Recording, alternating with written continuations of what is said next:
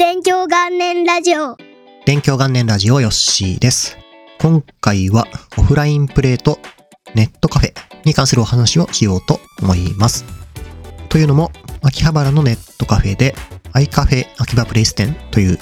お店があるのですが、こちらが2023年の2月6日月曜日に閉店するということが突如として発表されました。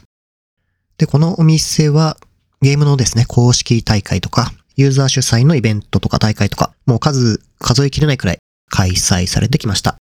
自分の印象としては2010年前後ですね、からすごくこのお店が使われていて、様々なイベント、大会が行われてきたという感じですね。で、この閉店理由としては店舗統合ということで、まあ、お店の経営的な都合での閉店ということになっていました。で、こういう終了の発表が行われると、まああるあるなんですけど、もっと行けばよかったなとか、なんかそういう気持ちになりますよね。で、なんかこういうあって当たり前の存在っていうのもなくなっちゃうんだなっていうのをこう改めて感じました。あって当たり前のものこそなくなっちゃうっていうのが、こう現実の厳しいところですね。うん。で、自分としてはこのアイカフェでこういうイベント行われるよっていう記事はもう数えきれないぐらい作りましたし、あと実際に行ったりして印象的なこともあります。自分の中だと5つのですね、FPS で世界チャンピオンになったフェイタリティっていうレジェンドプロゲーマーの方がいるんですけど、こちらのフェイタリティが製品ツアーで世界を回ってる時に日本にやってきて、会場がこちらのアイカフェでした。で、その時自分はですね、フェイタリティさんにインタビューするっていう時間ももらっていて、イベントが終わった後にこう緊張しながら個室でインタビューさせてもらったっていうのをとても覚えてます。で、確か当時、秋葉原の会社に勤務してた会社員だったんですけど、この製品発表イベントが確か夕方くらいだったような気がするんですけど、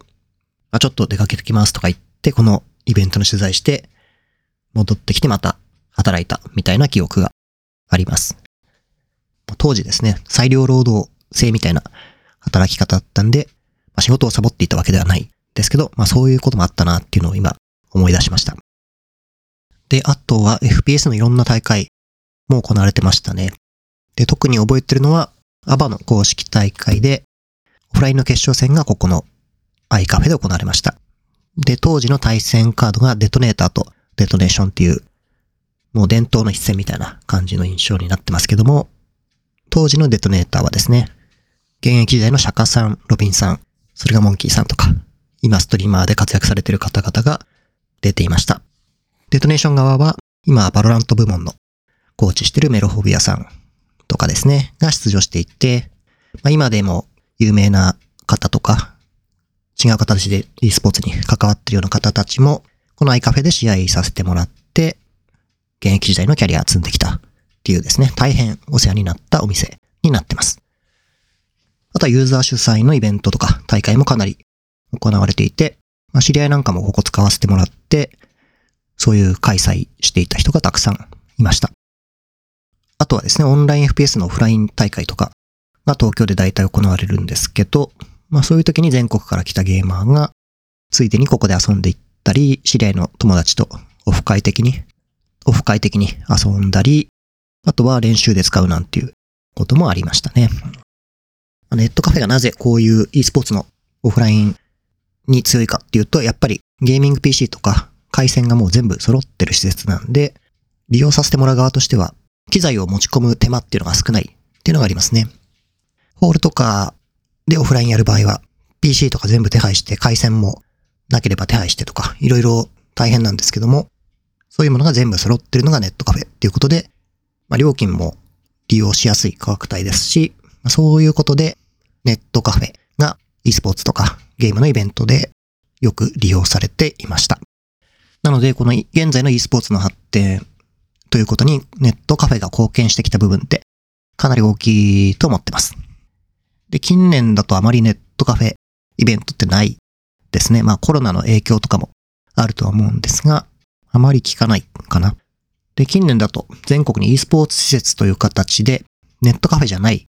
ですね。e スポーツの専門の施設っていうのがどんどん増えてる現状があります。で、これがネットカフェの代わりになってイベントとか開催されてるのか。で、そのあたりの現状がどうなってるかっていうのはちょっとあまりよくかか、よくわかってないんですけども、まあ、今後はそういう施設の方でオフラインっていうのがどんどん増えて、また e スポーツに貢献していくのかなっていう感じもしてますね。という感じのポッドキャスト今回でした。で、近況的なお話としましては、VALORANT の公式大会2023年シーズン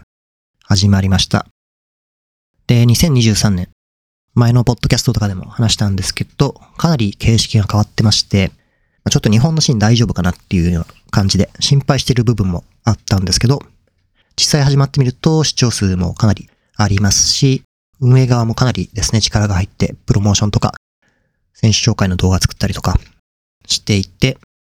引き続き盛況で安心したっていうのが現状です。で、今回からキャスター担当の方も3人増えまして、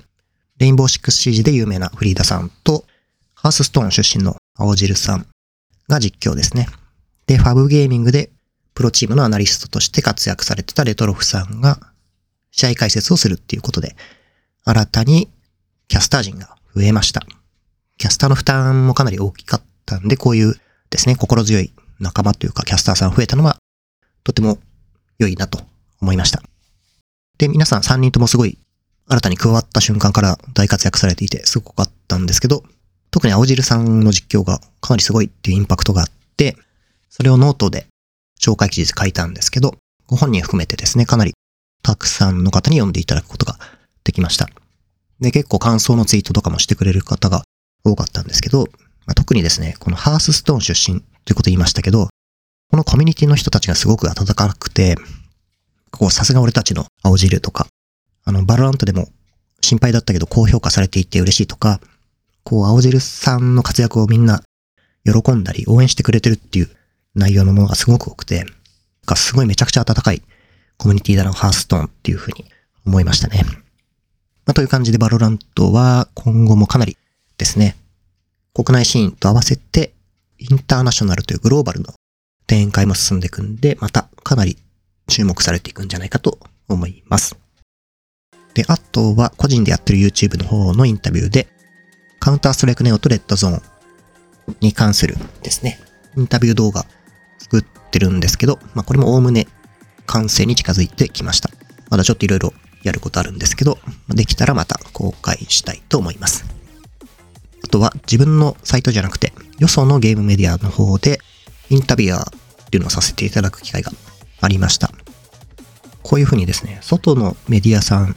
で大掛かりな形でインタビューさせてもらうって初めてだったんで、結構緊張したというか、こういうやり方でいいのかなとか、大丈夫かなっていうのは心配だったんですが、こちら公開されたらまた紹介させていただきたいと思います。ということで、このポッドキャストは毎週金曜日の更新を目指して続けております。ちょっと忙しい時ですね、更新できないことが起きてしまってるんですが、頑張ってやっていきたいので、また今後もよろしくお願いいたします。